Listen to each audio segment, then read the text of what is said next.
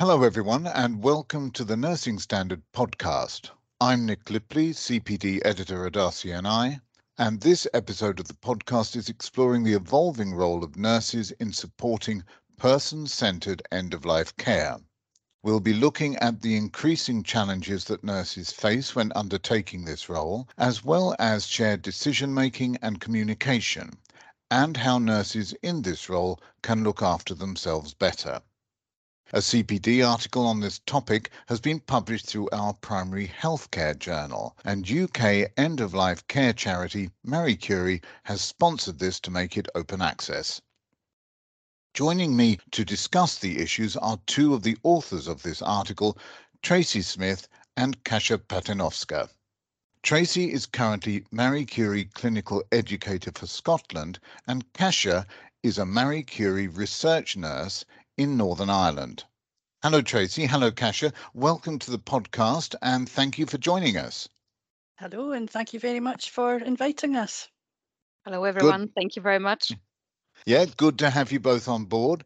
Uh, Tracy first and then Kasia there. So, can I just start off with you, Tracy? Perhaps uh, what challenges are nurses facing in this field?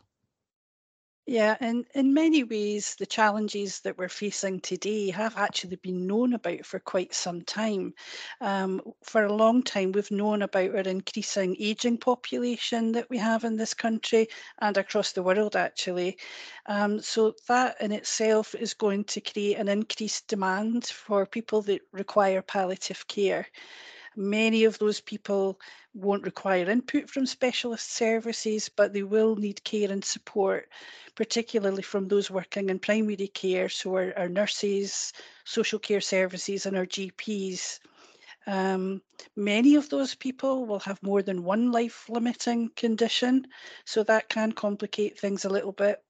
Um, but there's no doubt that, that services and community will be stretched. On top of that, of course, we've got very, very well publicised staffing shortages, which again are not new. We could have anticipated this, um, but we know that the resource isn't there across all of our services, not just in community, and that will put extra pressure on all of our staff to provide what they would consider as being really good end of life care.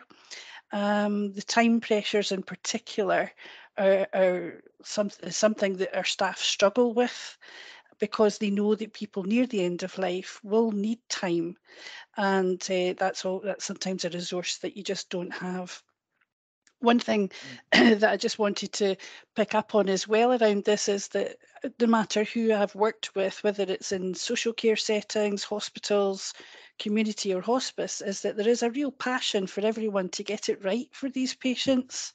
And um, often when we feel we've not done it right, it leads to frustration and a lot of dis- dissatisfaction around the job can result of that. Mm-hmm. So I think this is something that we're we're all battling with within a, within clinical roles just now, and of course the pandemic really compounded a lot of those issues and have made it worse. Um, we know that district nurses are leaving, and that there are reduced numbers of those very experienced nurses working in community. So that's a challenge for everyone. Mm-hmm. Yeah, and and of course, how nurses can look after themselves better when providing uh, this care is something we will be looking at um, later on in in this podcast. So um, thanks, uh, Tracy, very much for that sort of overview at the beginning. Kasia, turning to you, can you tell us? I mean, give us a bit more of an idea about uh, person-centered end-of-life care. Could you tell us what that is and what it means in practice? Yes, yes, person-centered care really, really need to be understood through the lens of relationships. And I mean those relationships between all people that are involved in care. There'll be patients, their families, friends, but also service providers. Those relationships that that really need to be built on on respect, on understanding, on creating this trusting, safe space where where people can make decisions for themselves in, in the article, we actually focus in particular on the nurse patient relationship as a, as a really core concept of person centered care. These relationships, to be able to build these relationships, will take ongoing practice, reflection, but also emotional investment to be able to create such a relationship with people we support as, as nurses. Uh, something something that I notice over over years, many many times in practice, is that that nurses are naturally drawn into helping people, making things better, fixing fixing things. Sometimes we often uh, focus on solutions, actions, but I believe there is something very powerful in being alongside people, being in the moment. Sometimes we need to take a step back, be silent companions on a journey, not trying to fill the space with words, because there are situations that no words can help in that moment. And something um, to add that we need to be able to to read cues and ask people what's important to them, Mhm. what what do they need, and, and not really make any assumptions about that.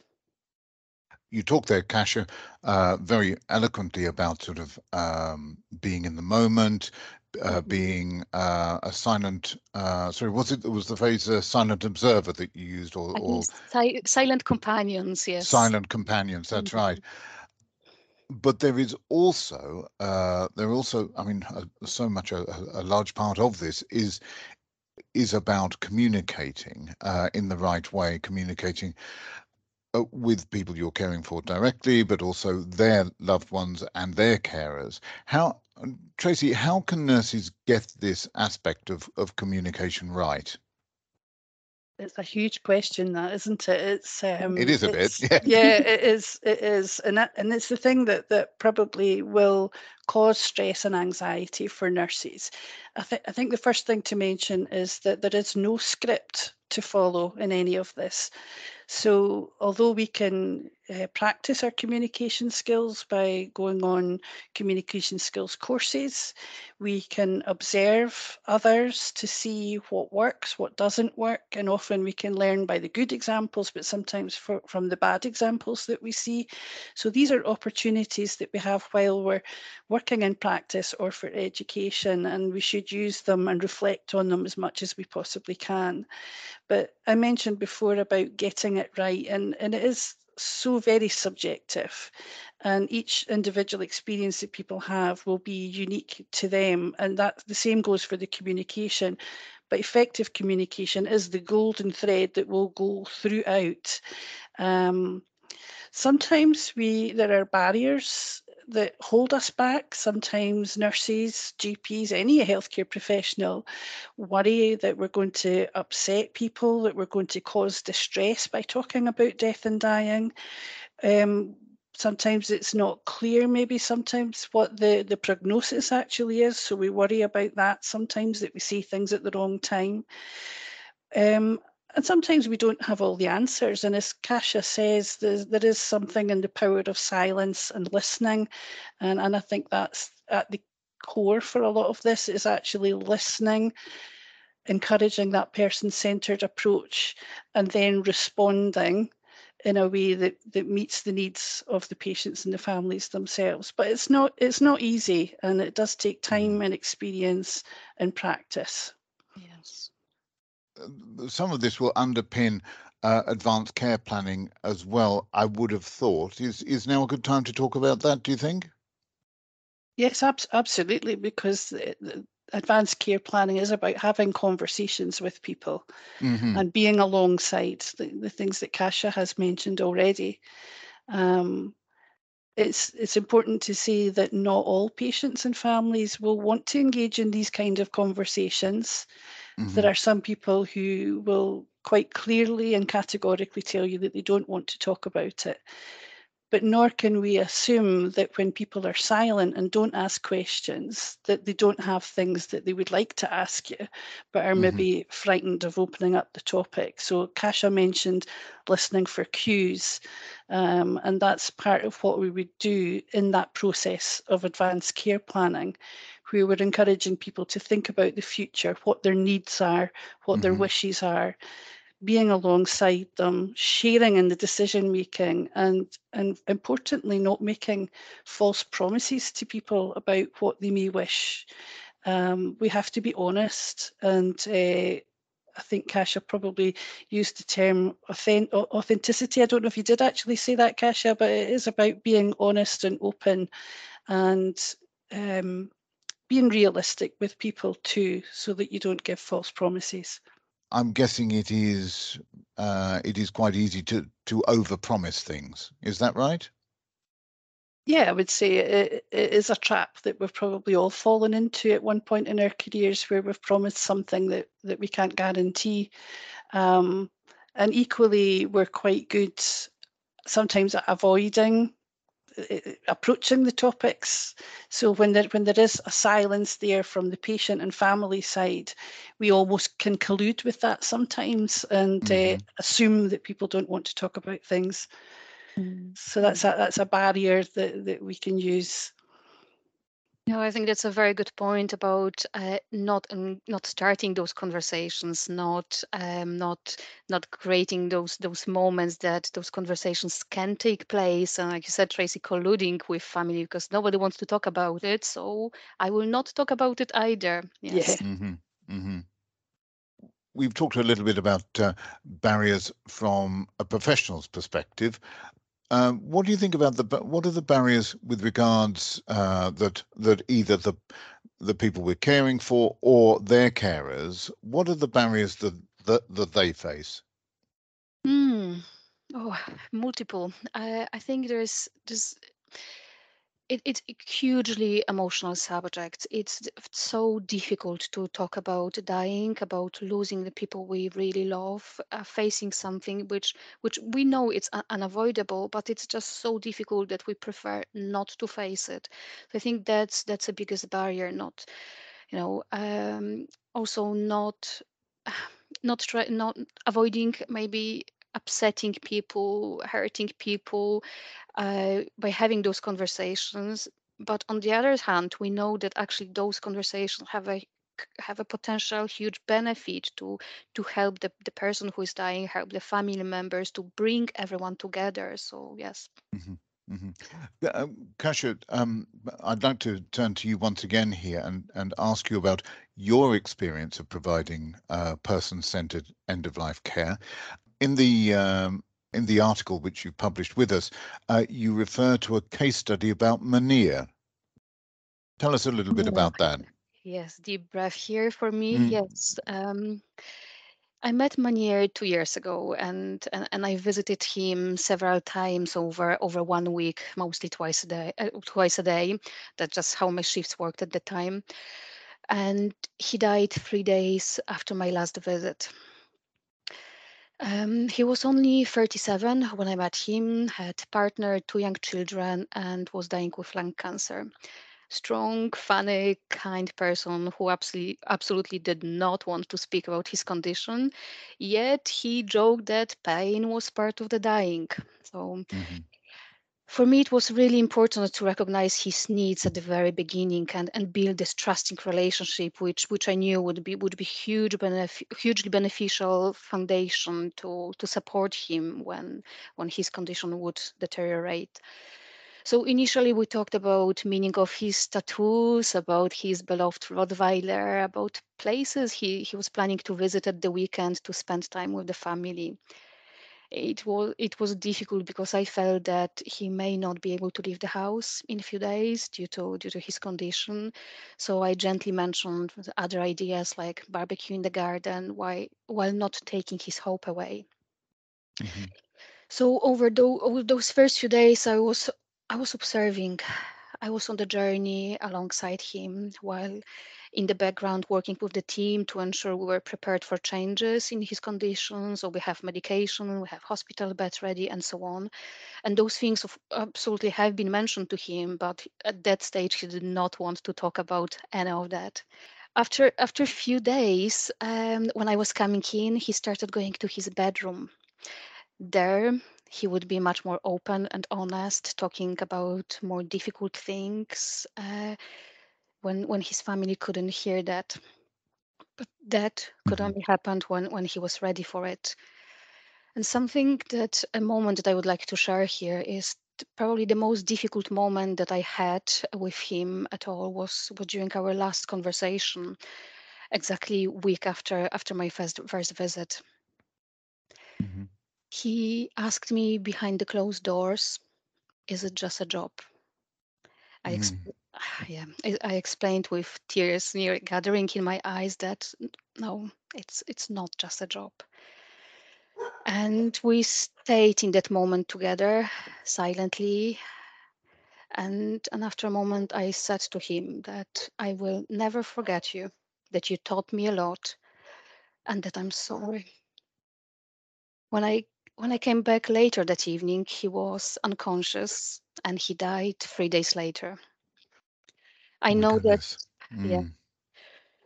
I know looking looking back that we built this really authentic and trusting patient and nurse relationship which which I know was hugely beneficial to him, but it did have impact on me emotionally as you can imagine. Yes, absolutely. I mean, we can we can hear in your voice, hear how much it, it still is with you, that experience. Yes. In terms of personal learning that came out of that, have you explored that? Have you reflected on that? Yes, yes, absolutely. And you know, we all know that we will have patients that we will never forget. We have situations we'll never forget. And and nurses have reported that those most what we sometimes say emotionally challenging patient situations that are the ones that uh, people we can identify with, people of similar age, of life circumstances, parents with young children Mhm. and and i think the recognizing that um, helps us to take a moment to to reflect to take a step back to really take action to so- support ourselves and it may be talking with the team with the colleagues what's what's happening with us it may be Mhm. going for a run after a shift and particularly i remember that after one day after after seeing Munir i came home and went for a run and wow that was really cathartic for me um, Mhm. but again different things will work for different people and um, you know th- th- there are absolutely there's so many pressures in healthcare systems right now and uh, like tracy said there, those pressures have been there are and also there will be there and I think that something that was particularly helpful to me uh, is recognizing what I can change and what is outside of my control. Mhm. So I can go for a run and release the tension that way. Uh, I can take few breaths before entering the patient's room to ground myself, to focus on here and now. But I absolutely cannot ch- change the system we work within, those wider societal challenges, the injustice that we that we witness right now. There will always be pressures, and it's really up for us to find a way of working with those external pressures, with those difficult emotional challenges, and and really what's here in front of us right now. Mhm. Kasia, thank thank you so much for for sharing your experiences there. They're they're very insightful, very moving. And of course, you touch here on the subject of self-care for nurses and and for care professionals. It may sound obvious, but can you tell tell us tell the listeners uh, why self-care for nurses is is so important? And in general terms, are there any pointers that you can can give about how listeners can care for themselves better? it seems like obvious obvious uh, obvious Yeah. answer because yeah it's because we are people we've got we need to look after ourselves we cannot you know if if we if we are challenged emotionally and we give and give and give and work under pressure, our buckets will be empty and we won't be able to help others. We've we've heard about you know um, about burnout so much recently, and the life is busy. It's not the life that the, the working life, but life outside of work, all different challenges. So yes, it's absolutely crucial, and it should be you know always in in our kind of our thinking like I need to be well myself to to to really to really help others. And and there's a lot of ways. There's a lot of what the, what the organizations can do. And I think we particularly in the article we, we mentioned something about uh, clinical supervision that uh, could be really um, if if it's in place for, in organizations could be really helpful. hmm Tracy, I'm going to turn turn to you just for a moment uh, or two to to talk here about uh, clinical supervision and and the role that that has in supporting staff. Yeah, as Kasia quite rightly says, the organisation has a role to play in supporting us as well. And having formal clinical supervision is one way of doing that and supporting your staff. Unfortunately, my, my experience from talking to various different people is that it isn't always available. Um, but where it is, it can be a forum that uh, can really help you on a regular basis to do that stepping back that Kasia mentioned. So, mm-hmm. stepping back, giving you a protected space to think and reflect about your clinical practice, about your emotions, what drives your behaviors. It can really help you gain some new perspective and sometimes turn something that has perhaps been a very challenging negative situation into something that's a little bit more positive. Um, not always. Sometimes we need to acknowledge that sometimes when when things are bad, they are just that, and there's nothing that could have changed that situation. But what clinical supervision can help you do, particularly in a group situation, is give colleagues a chance to tell their stories and reflect and in in that kind of group activity there's a, a commonality i suppose some su- support and understanding from people that that know what the job is like and what it, it can entail and the effect that it can have on you sometimes.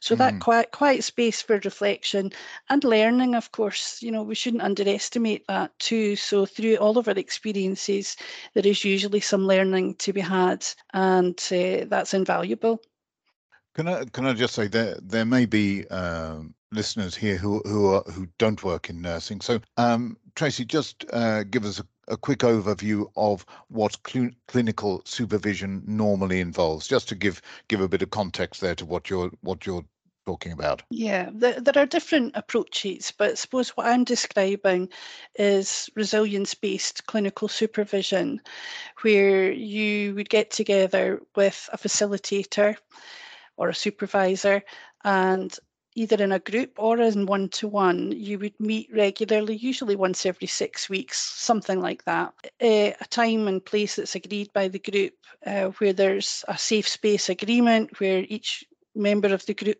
agrees on the conditions that the group will run. Confidentiality, obviously, is extremely important. And as time, as that group evolves, or if it's a one to one relationship, as that evolves, the trust builds and people are able usually to be vulnerable in those situations and not feel judged and therefore they'll open up about the things that they're finding difficult and also celebrate the things that are going well um, and it's it's not usually certainly not in the model I'm describing. It's not management supervision. It's usually amongst peers, but with a skilled facilitator. Mm-hmm. Thanks for clarifying that, um, Tracy. Um, Kasia, just to come back to you for a moment, a, a matter of detail, really, just to just to uh, stress to, to, listeners, we talked about the the case study with Munir. That uh, that wasn't his real name, I presume. Absolutely, no, no. The, the no, name no. Uh changed, and some details have been changed. Yes. No, absolutely. Thank you very much for clarifying that. Um, Kasia, to continue with you just for for a moment, you mentioned organizations earlier on. What what can they do to support staff more than they are at the moment? And what practical steps can, for example, team leaders take? I, I know, uh, mm-hmm. Tracy, you mentioned that it's not a not a managerial role uh, when it comes to supervision, uh, clinical supervision. So, mm. what can organizations do to help?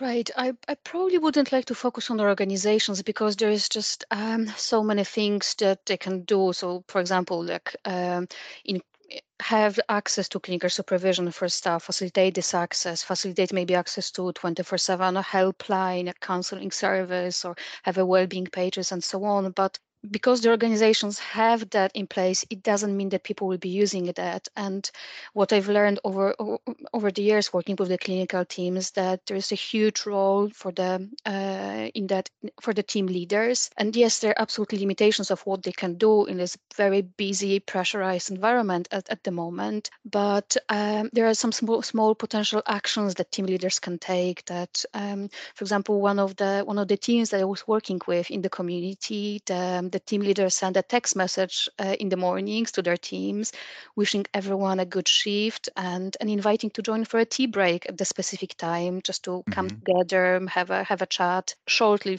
you know, 10, 15 minutes, and instead of taking those silent um, uh, not silent, instead of taking this break alone, uh, sitting in their cars. And, and we know mm-hmm. this peer support, this informal peer support is so incredibly important course, so, we're we're used to working remotely now, so this is yes. this this can all be done remotely or in in uh, in groups uh, online. It could be yes. It depends of the of the work setup in the in the teams. Absolutely yes. But I think something that we really need to stress here that uh, yes, there's individual responsibility of every staff member, but team leaders really need to be role models. They need to understand the importance of self care. They need to look after themselves to provide this good example to their teams, um, but also really see the, the staff in their teams as, as persons, not just nurses, but people with complex personal lives, with you know their own challenges. So again, it's very much about relationships, human human relationships. And there's some some small things that could be could be done you know like team leaders could actually highlight to people listen there is this counseling service. If you if if you're go if you need to speak with someone that it, it's there available. Um, there may be this app that could you could listen to. There may be mindful breaks that are available uh, through those guided mindful breaks are available on the app. Mm-hmm. maybe it's about putting a poster on the wall and uh, so this this well-being uh, which I, I, believe it's really not part of the culture at the moment. It's not part of practice just yet. So if we make it part of the culture those small meaningful actions those small uh, small reminders to people i think they could make a, over time could make a huge difference. Great. Thank you thank you Kasia very much. Tracy of course uh, Marie Curie offers uh, resources to care providers tell us a little bit about those. Yeah, okay. Um, if you go to our web pages, you'll see there's a whole section on information and support, and that's open to professionals and uh, family carers mm-hmm. and patients themselves if they care to look at it. Um, within that, there's a lot of information about the telephone support service that Marie Curie has, as well as the bereavement services there's a lot more to it than that, but all the information is is there on our web pages if you just search for support but it's actually you can see it as soon as you look at our homepage. Mm. the the other the other thing that is useful for um, professionals again for patients and uh, family carers is the palliative care knowledge zone and that's easy to find in the website as well and there's lots of hints and tips and information available there that could be useful to you. So that's, that's just something i wanted to signpost people to and encourage them to have a look when they have time no, thank thank you, Tracy. And of course, um, your uh, RCNI open access article is itself another resource, and uh, mm-hmm. nurses mm-hmm. and other care professionals can use this to for continuing uh, professional development uh, and so on. Um, finally, uh, here at RCNI, we like to encourage nurses to publish. Kasia, you're a first-time author. How was it for you, and you know what have you gained uh, from the experience? Yes, yes, that was the, the first article I've been um, I was working on, and and there definitely it was incredibly interesting experience. So uh, something that I really learned about um, was the, the process for writing for publication. Um, something that previously was, let's say, clouded in mystery, uh, beca- yeah, it became really clear, and and something that I actually realized that I can do. It definitely helped me professionally into moving uh, into a new new career in research where publications are so important. So that was this first first step there. But also working with the group of practitioners to write this article was was really enriching because each of us brought a very different perspective, different experience, and and you know through the debating about what and how, and we learned a lot about you know from each other in the process and you know obviously you know there's just personal satisfaction from being able to create something that can can help other nurses in their learning and and indirectly may help people to receive better end of life care in their homes so that's that's really important. Yes exactly. Like like with all publishing uh, with us there's the the personal benefit that the authors. And i think there were i think there were five or six authors uh, for this article i yes. think uh, it was it was a relatively big team, so there was uh, but there was personal learning, uh, personal professional learning there, but also the idea of spreading good practice and and ensuring that service users or trying to ensure that service users receive better care in future. Um, Tracy, anything to add on that? Um, I mean, I would really echo everything that, that Kasia said there. Um, and I just wanted to reinforce that point there that nurses working in clinical practice may not feel confident to actually go ahead and, and write an article. However, I would say to them that those are the kind of articles that a lot of people want to read. The people that are actually working in clinical practice understand the nuances of all of that. And are not necessarily interested in the the research papers or the scientific papers. They just want to understand and read about what's happening in clinical practice. So I would say get get some support if if there is an idea that you have. Find somebody maybe that has published a little bit get some guidance from them and approach journals. Don't don't wait to be asked. Approach the journals and see what they might be interested in publishing. And it might be that you have something to say that, that they're also interested in and it's worth definitely asking. And do, just do it. Just do it. Have a go. Yeah. absolutely. Yes Good. Well, uh, we're we're all in agreement there, and of course, here at RCNI, we try to be as supportive as we can. So we're always always very happy to hear from people. Um, that's all we have time for, I'm afraid. Thank you, Tracy. Thank you, Kasia, very much indeed for your time. Thank you very much, Nick. Thank you. Pleasure speaking with you. Thanks also to the rest of the team at Marie Curie. And thanks to you, the listeners. I hope you've enjoyed this podcast. Please take a look at Tracy and Kasia's article, which you can read online via rcni.com backslash podcast. And do think about using it when you are preparing uh, to revalidate next. Thank you very much indeed. Bye bye now.